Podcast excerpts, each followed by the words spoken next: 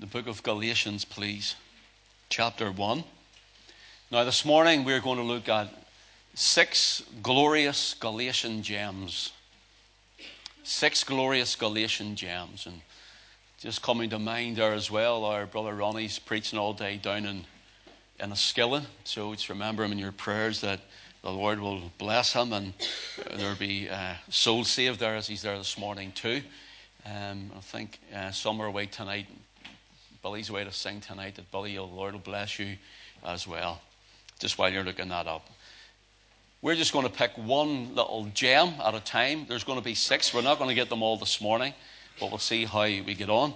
And we're going to have six gems, as I've called it, in the book of Galatians, one from each chapter. There's six chapters in the book of Galatians. The first one, Galatians 1 and verse 10. Paul says, For do I now persuade men or God? Or do I seek to please men? For if I yet pleased men, I should not be the servant of Christ. Father, take your word and inscribe it in every heart this morning. Challenge us, speak to us, encourage us, convict us. Lord, whatever you need to do we pray, Lord, that you would do it because we know, Lord, it would be for your glory, and for the benefit of our walk with you. Strengthen your people that are weak. And we ask you, O God, that you, Lord, would touch those in their, their body, even as they sit here, who need a touch, a healing touch from you. So glorify your name, glorify your Son. For Jesus' sake, we ask it. Amen. So, Galatians 1 and 10, notice the outset uh, of this verse For do I now persuade men or God, or do I seek to please men? Now, this isn't that we shouldn't try to help people or meet people where they are. That's not what the apostle's saying. What we could do is put many applications on the word. There's a thousand applications to the word of God but there's one interpretation to the Word of God. And so when we are looking at this, we don't want to look at the, I suppose in a slight way we can, it's what's known as the eisegesis, whereas we're reading the verse or the word and we're looking at it and taking an application from it. Some people in eisegesis read into it that much that what they do is they read the Word of God in order to suit their own condition and self which isn't what the word is saying. We don't want to do that this morning. Exegesis is what is the word actually saying to us? What is God saying? What is the background of it? And what is He saying to us? And that's what we want to look at these six gems, however length of time we are going through them. So, what does the Word of God say to you this morning? And we could look at it and say, as the apostle says, For do I now persuade men or God, or do I seek to please men? Of course, we try and persuade men. But into what? Persuade men and women, but generically speaking, persuade men to what? To good time? Persuade men and women to your best life now? What are we persuading them to? Everything that we should be persuading men and women to, the only thing should be around Christ and the person of Christ. There's nothing else that's worthy to persuade men to. And notice this do we seek to please men? Now, that doesn't again mean to say we don't try and work with people and we don't try and love people or we don't try and reach people or we don't try and come down to where they are or meet them where they are. Doesn't mean to say that. Doesn't mean to say we don't even have to go along certain lines to try to, to be partakers of things. It's not what he means. But do we seek to please men? Now, listen, if you or I are men pleasers, then this week alone I've had a thousand voices in my ear, both online and offline, privately. Thousand voices telling me you're not doing it the way I like it. Not in here, by the way. They don't come here. They don't come here. You're not doing it the way I think you should do it. And one even told me, You're not doing it the way I think, and I've just lost respect for you. And I said, Well, I'm not here to please you, I'm here to serve the Lord. I'm here to serve the Lord. They wanted to bring little God mentality into me, into the teaching. Little God mentality into CET. They wanted me to introduce it, and I said, You're not on. No chance. Well, I've lost respect for you. I says, Well, I don't care. I'm not looking your respect. I'm looking to please the Lord. To please Him. No matter what you do, brother, no matter what you say, sister, to, to the glory of God, you're going to have your naysayers. Your naysayers. You're going to have your critics, no matter who you are, no matter what part of life you're in, no matter the job you're doing, uh, no matter where it's Christian or non Christian alike, you're going to have those who don't like how you do it. Then offer them the job and see how they get on.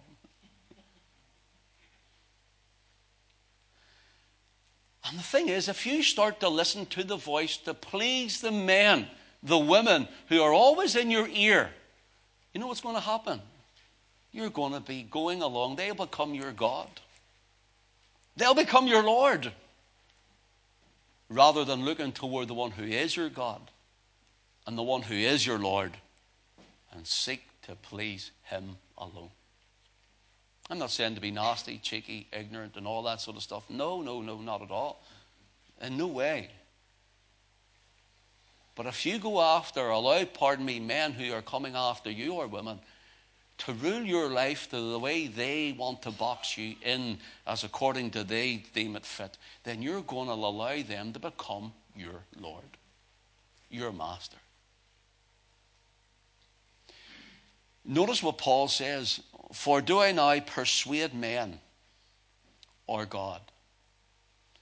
Or do I seek to please men? For if I yet please men, I should not be the servant of Christ. Now, you need to settle it in your heart, Christian. Are you serving Christ this morning? Are you in love with the Lord Jesus this morning? And are you willing to let the naysayer go in order for you to move on in God?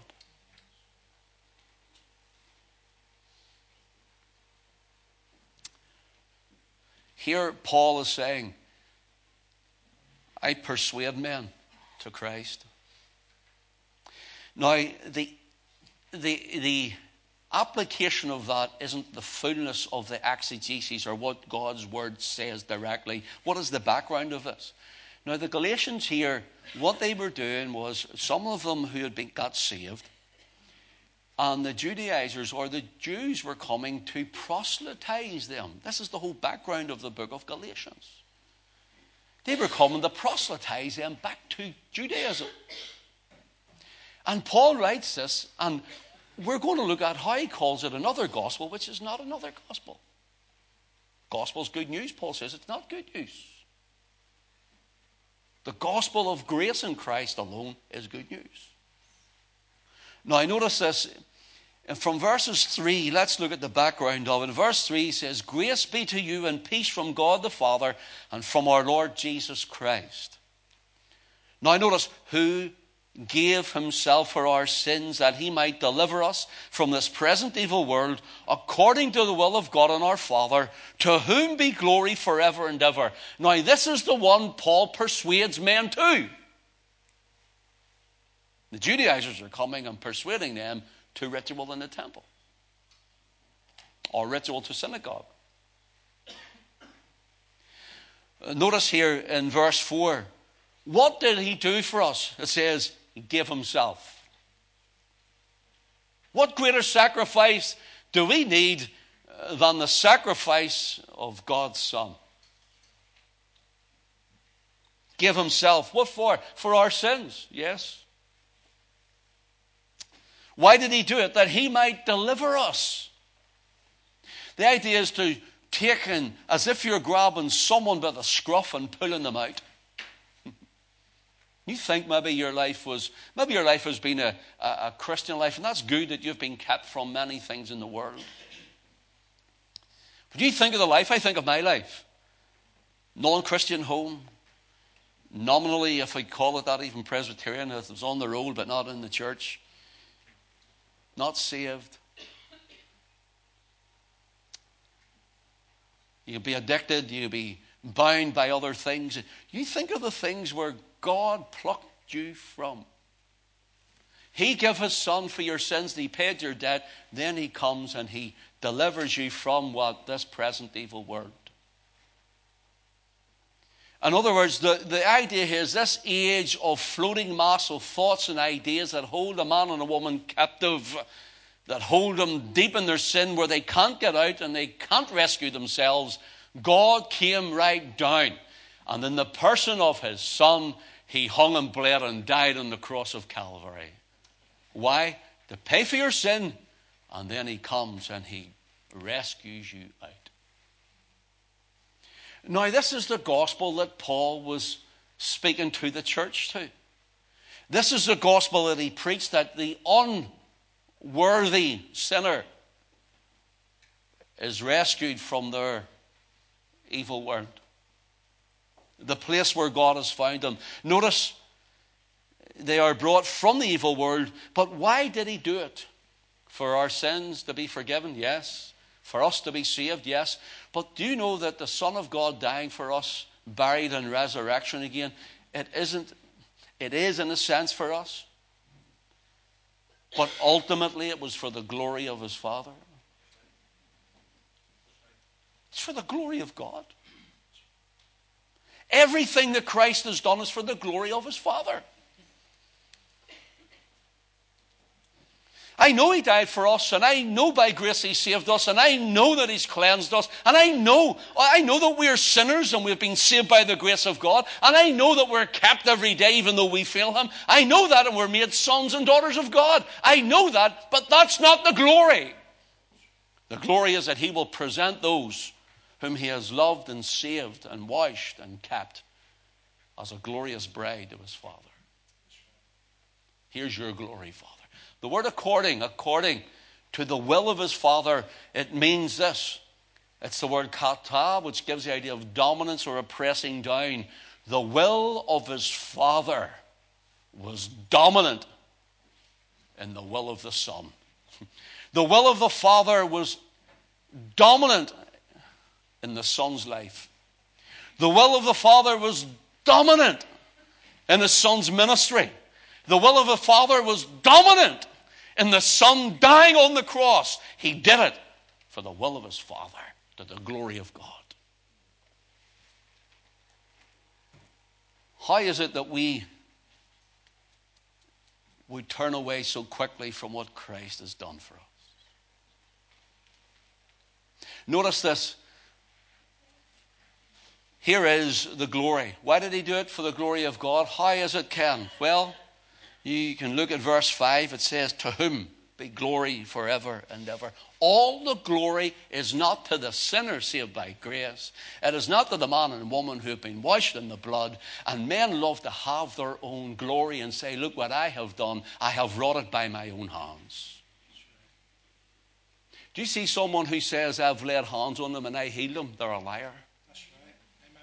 You may lay hands and I believe in it and that's all right. He's the healer. It's Him. He's the healer. Notice this.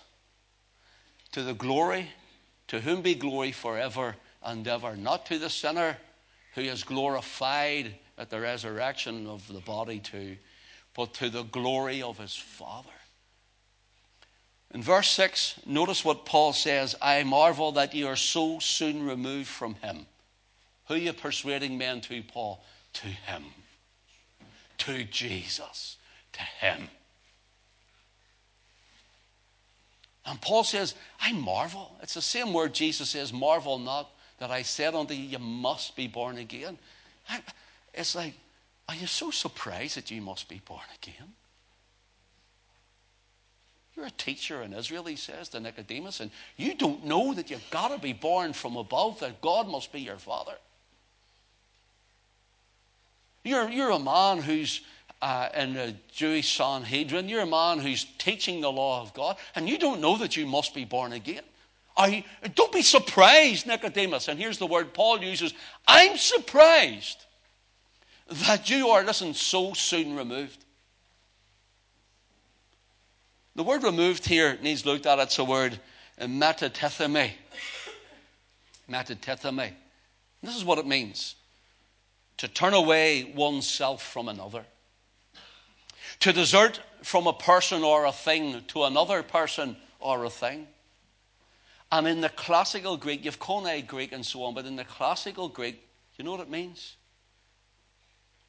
I'm surprised that you've become a turncoat. It's the closest from the classical Greek we can get. What were they doing? Looking to the Judaism. Paul says you're a turncoat.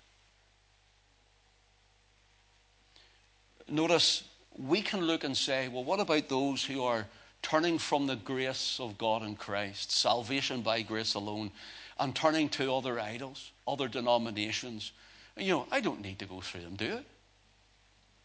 Those who are looking for salvation by works, in other words, or salvation by ritual, or salvation by kneeling at a statue, or going on a pilgrimage, or rubbing beads, or whatever, you, you, you can think of it all.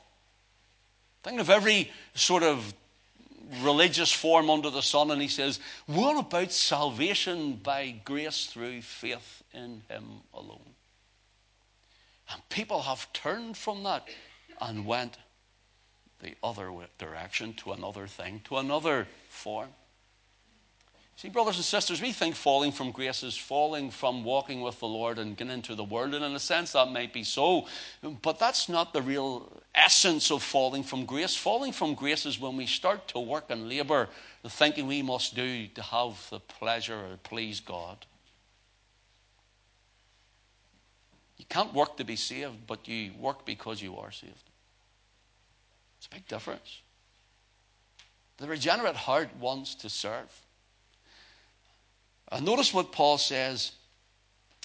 He says, I marvel that you are so soon removed from him, from Jesus, that called you. Jesus called you. From the present evil world that you were in. Some from addiction, and some from bondage. Listen, some from various religion or denominationalism. And I'm not saying everything's bad, but what I'm saying is that sometimes we, we look at it and say, well, my church, salvation is in that church or that denomination. Friend, salvation is not in a church and salvation is not in a denomination. Salvation is in the person of Christ. Christ alone. It's not in Judaism, that's what Paul's saying. Kill all the animals you want. You can build all the temples you want, he says. But the lamb has already been slain. And he calls you from other things, he calls you from addiction. Isn't it amazing that the God of all grace, the God of grace, that he comes to some people who are ungodly we're all ungodly, but really ungodly in lifestyle. Who are wicked. Comes to the prostitute, to the drug addict, to the alcoholic. He comes to the thief. He comes to the murderer.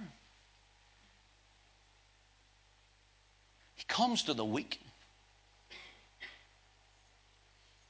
Comes to those who are counted nothing in society and among people.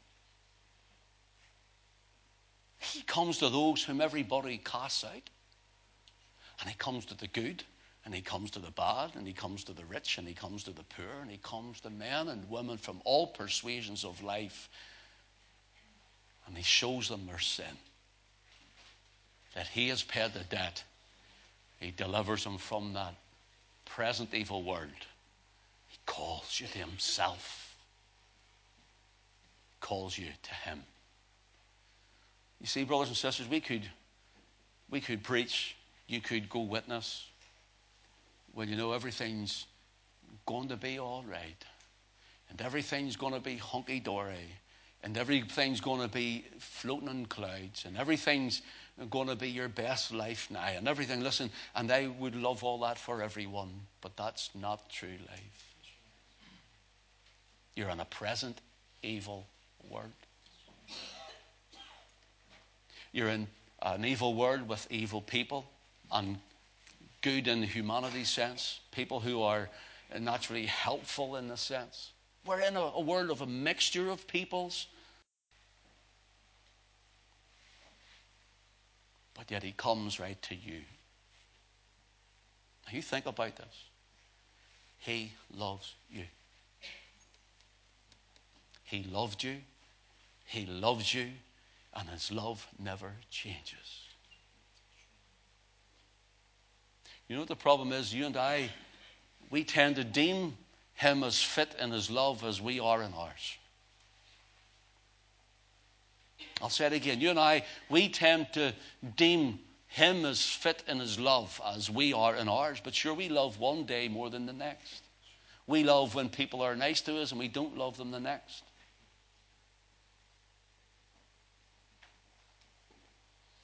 He loves you all the time. His love never ceases, His love never ebbs and flows. His love remains the same for those who He calls His own.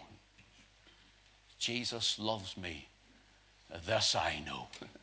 For the Bible tells me so. It's a little kid's song, isn't it? But so simple, yet so profound that we're loved by God. Notice Paul is saying, I'm, I marvel, I'm amazed that you've so soon, not even after a long period of time, but you've so soon removed, or so soon removed from Him.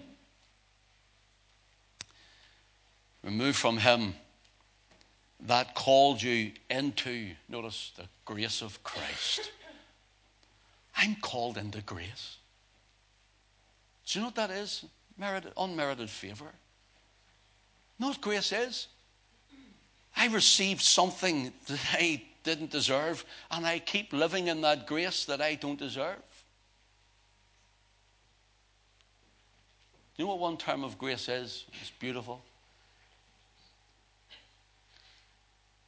Paul saying, For by grace are you saved through faith. Jesus is full of grace and truth, the word charis. It means the reflection in the life pardon me, the divine reflection on the life that shows a divine reflection from the heart. God's grace called you unworthy, yet He loved you. Now, if you were in love before Him then, do you think you're not in love before Him now? And all your failures and faults. Of course, you are in love before Him. He loves you. And Paul says, God has called you into a grace of salvation, and you're wanting to go and turn towards uh, what a proselyte towards Judaism. You're saved by grace in Christ alone. And he marvels at this, and you're called into the grace of Christ, onto another gospel. Gospel, as we know, is good news, glad tidings. Now, listen, look at what he says. Another gospel. This needs looked at because the words another uh, is made up of two words. It's uh, heteros and allos. Okay? And Paul uses them here in verse 7. I marvel that you're so soon removed from him that called you into the grace of Christ. What are you removed to? Another gospel, another good news. Paul, you're saying another good news. Let him finish. For example, the word heteros means something opposing. Something opposing. And Paul uses it here as a false and an evil thing in its character. That's what Paul's using this for. You, you're moved from the grace of Him that called you into Christ, and now you're turning away from Him to something that's false and something that's opposing the grace of Christ. That's the idea Paul's saying is, and the word allos means an alternative, something that opposes. So here's your alternative, they're saying. We oppose the grace of God in Christ. Here's your alternative work for salvation. We oppose the grace of God in Christ.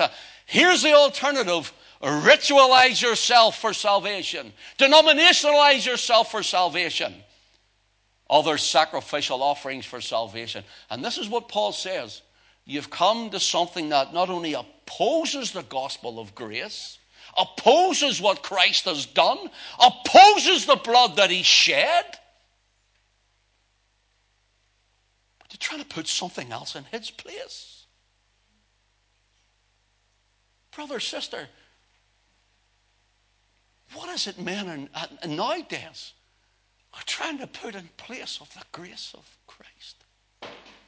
The blood that he shed. I don't know. I, I, maybe it's just the circles that I've been in, or, or, or, or, maybe it's the ones that churches I've visited before, or maybe I've watched on the, the Sky channels, which are few, but I rarely, rarely, rarely hear the blood of Christ preached. Right. Rarely. Right. I hear money. I hear miracle spring water and olive oil soap and all of these gadgets and gimmicks. And they're falling from the grace of God that is found in Christ alone. Christians are chasing after it. Chasing after it. Pilgrimages. We don't need to walk barefoot up Croagh Patrick. I'm this in love to people. You don't need to do it. It's not in the scripture, it's not in the Word of God. You don't need it to, to try and attain something or salvation by, by, from God. You don't need it to please God. He loves you, saved by grace alone. Amen. What Christ has done. We don't need to wear a hairy shirt and hide in a cave and whip ourselves half to death till the blood is pouring from us.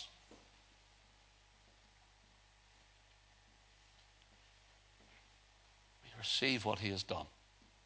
We believe in all that He's accomplished. I trust, brother or sister, that there's no one here who's falling away from grace.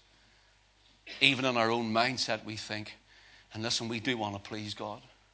We do want to walk right before God. But no matter what you do, will not cause God to love you any more than He does right now.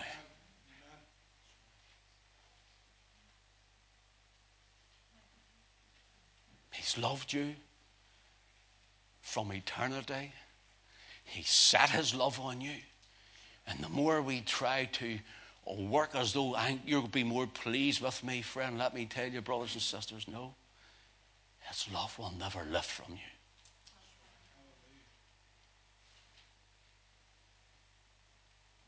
He may chastise you.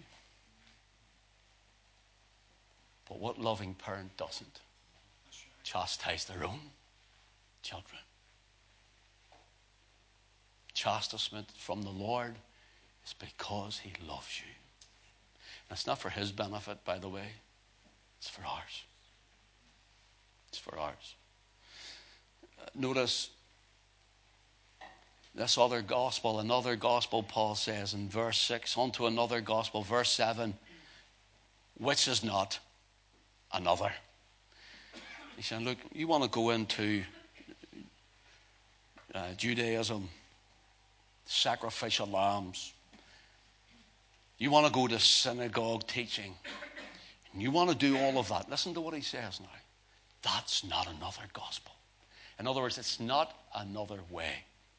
And I know there are preachers there who are preaching what's known as dual covenant theology, that Jews will get saved a different way than through the blood of Christ. Now, listen, there's only one way for a man to be saved, and that is through the Lamb of God that takes away the sin of the world. His name is the Lord Jesus Christ. Once and say it again. Would you all shout that loud? Because people watch this and I want them to hear it. When Jesus died and shed his blood, it was once and for all. For all. That means forever. Forever. And anything out of that is another gospel, which is not another gospel. It's an opposition to the gospel. It's an opposition to the gospel, and it is not an allos gospel or an alternative to the gospel. It's not anything but the gospel of saving grace in Christ. Notice verse 7 this another gospel, or pardon me, verse 7, per, we have a perverted gospel, which is not another gospel, but there will be some that trouble you and would pervert the gospel of Christ. Pervert the gospel of Christ. Now, the word pervert is a big, long word, metastrapho. It simply means this to flip over like a coin. To flip over like a coin, to flip as though it's on its head. That they'd come with the gospel of Christ and they'd flip it over on you. You know what happens? You become disillusioned, you become weak in your faith, and you step back from it all and you say, hold on, I believed I was saved by grace through faith. And these men were coming saying, no, listen, I'll say it like this because the children, Jesus was an illegitimate child, and that's it in the meekest form I can tell you. Of a mercenary soldier called Pantera with a, a young hearted girl called Mary. He's not the Son of God. And Islam would come and say, Oh, we believe in Jesus, but he's not the Son of God. He's not God's Son. And listen, we believe in him, but he didn't die on the cross for you. And if he didn't die, then he wasn't buried and he didn't carry away our sins. And if he didn't die, was buried and carried away our sins, there's no resurrection. The Isis, as they call him, or the Isa of, of, of Islam, is not the Jesus of the Bible. Right. He's not. He's not. They flip it on their heads, and people who are not grounded in the grace of God and Christ, you know what they find? They start to move away, remove themselves from the gospel of saving faith in Christ alone. Brothers and sisters in CET, let's be grounded in what Christ has done. I trust that you know that in here anyway. As Pastor Aaron and myself, we teach that you're grounded in the blood of Christ. That He alone is the Savior. Notice here in uh, verse 8. But though we or an angel from heaven preach another gospel, so we have another gospel in verse 6, a perverted gospel in verse 7. We have another gospel mentioned in verse 8. In verse 9, this gospel, it says, let's just read verse 8. But though we or an angel from heaven preach another gospel unto you, that which we have preached unto you, let him be accursed. Verse 9. As we said before, so say I now again if any man preach any other gospel unto you, let it be that ye have received, let him, unto you then that ye have received, let him be accursed. Notice, accursed in verse 8, cursed in verse 9. Now, it talks about an angel even coming to preach a gospel. And we're, listen, I believe in angels. I believe in angel ministry. I believe in all of that sort of stuff, so don't get me wrong. But even in Acts chapter 10, Cornelius, the Roman centurion, an angel came and said, Send for Peter who will tell you the gospel. I'll put it in, in a paraphrasing. He couldn't preach the gospel to him.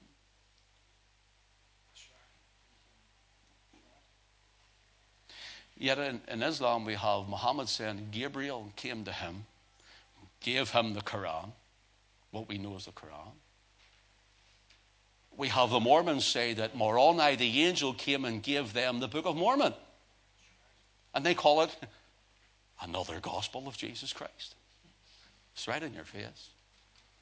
Even the Seventh day Adventists, Mary Eddy Baker, uh, uh Ellen G. White, and, and, and people like that, they, they have what they said angels gave them revelation gospel ministry.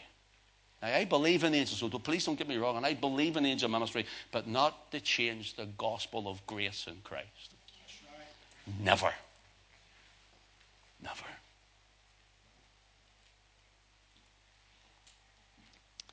I'm going to round this one. I've got one gem out today. So we're another five to go. This is the longest one, I think. So I'll round this up and that'll do it. Here in verse 8 and 9, Paul says, Let them be accursed. Now, seeing today's lovely snowflake, politically correct, liberalized church, not very Christian saying that. You should chase them all over the country and beg them to come back. Paul didn't say that. Paul didn't say that. Paul says if they come in another gospel, let them be accursed.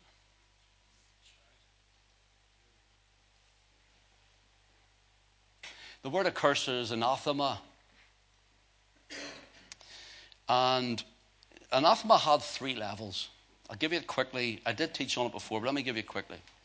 First level was in a synagogue, so they'll understand this language.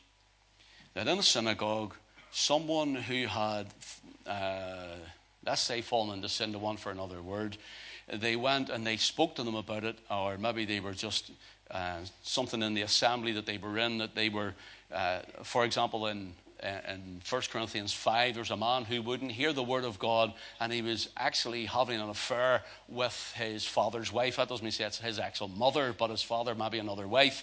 And so, according to the law, he was uncovering his father's nakedness in that sense as well. So, Paul, they'd give him a warning. He didn't heed. They bring him back. He didn't have a warning. He didn't heed the next warning. And Paul says, then let that man be turned over to Satan for the destruction of the flesh, that the spirit might be saved.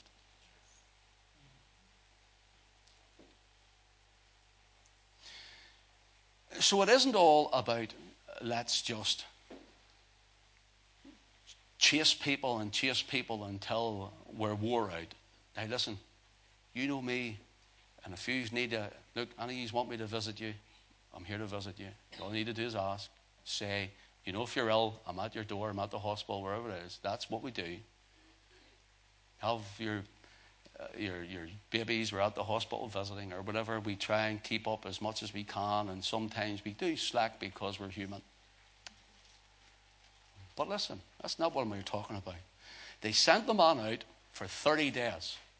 That's strike one. If he didn't repent and come back, they send him out again for up to 30 days with a dire warning that this is the last warning. And then, when if he doesn't come back in repentance, he was brought up before the the, the assembly of the synagogue, and it was classed as anathema, you're accursed, you won't hear the word of God, now leave. We'll leave you with God. That's what anathema means. It's the third level of anathema. And Paul uses the same terms. You give warning, you give warning, you give warning. And, and if someone else comes with another gospel, they are accursed. Leave them to God. I say, if it, See, if a Mormon comes to your door, don't be ignorant.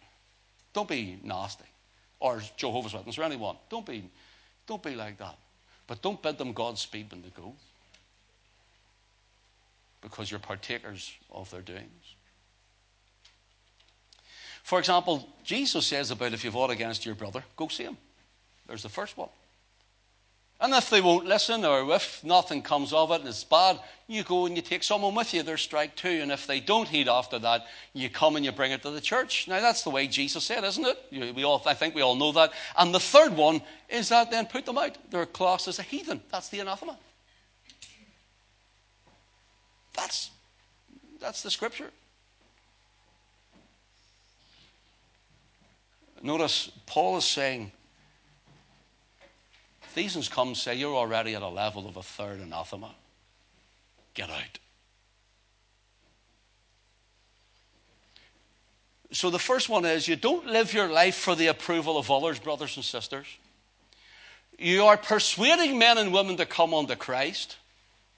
You are encouraging them to stay in the faith. And by the way, we're not talking about someone who struggles or faints at every, you know, with certain issues in their life. That's not what this means. You know what I think You, you need to take this with wisdom. But don't take anything that's diametrically opposed to the grace of God in Christ. Paul says, For do I now persuade men or God? Do I seek to please men? For if I yet please men, I should not be the servant of Christ. Listen to Kenneth Wuest's Greek on this. I'll quote him. For am I at this present moment seeking to win the favor of men rather than the approval of God? Or am I making it my business to be constantly pleasing men? Do you know trying to constantly please men or women will wear you out? Do You know that? You'll be wore out. If I still were pleasing men, in that case, Christ's bond slave I would not be. If men and women are the, the measure of your morality, if men and women are the measure of your life, you'll not be a bond slave for Christ. The servant here that Paul speaks of, I should not be the servant of Christ, is the word doulos, which is the word bond slave. Um, you can read it when you go home in Deuteronomy 15 um, and Exodus chapter 21, uh, verses 1 to 6, speaks of a bond slave. So, a Hebrew slave, that was one of their own people. Uh, they may have fallen into debt. The only way to pay their debt was through service. But when their service was over, maybe they owed more and they were allowed to go. This is what happened. If they loved their master, they realized life with him was better than being free to do what they want.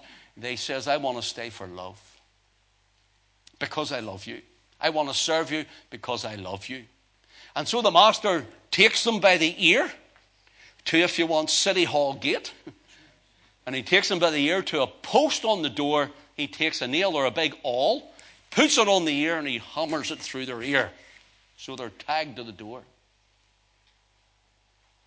When he takes it out, there's a covenant of blood that's been made. There's a mark of the awl forever in their ear. And anywhere that Hebrew slave went, none could bring him back into slavery or bondage again and say, We have caught a man, let's make him a slave. Why? Because he was set free. He had the mark of a master. But when anyone was saying, Why are you staying here and serving here? You're free, he says. Shows him the mark and the mark of the nail. You know what I told him? I'm staying because I love him. Paul says, if I'm listening to everybody else and trying to please all of them, then my love and service for Christ will be hindered. Does that make sense to you? Brothers and sisters, why do we serve Christ? Simple. Because we love Him. Because we love Him. Why do you love Him? Because he first loved me. That's the first of six glorious Galatian gems. God willing, we'll look at another one. Maybe get them finished next week. There's a lot of them are shorter, just little snapshots. But that was the basis of what we wanted to bring you to for next week. God bless His word to all of our hearts. The Lord richly bless you all.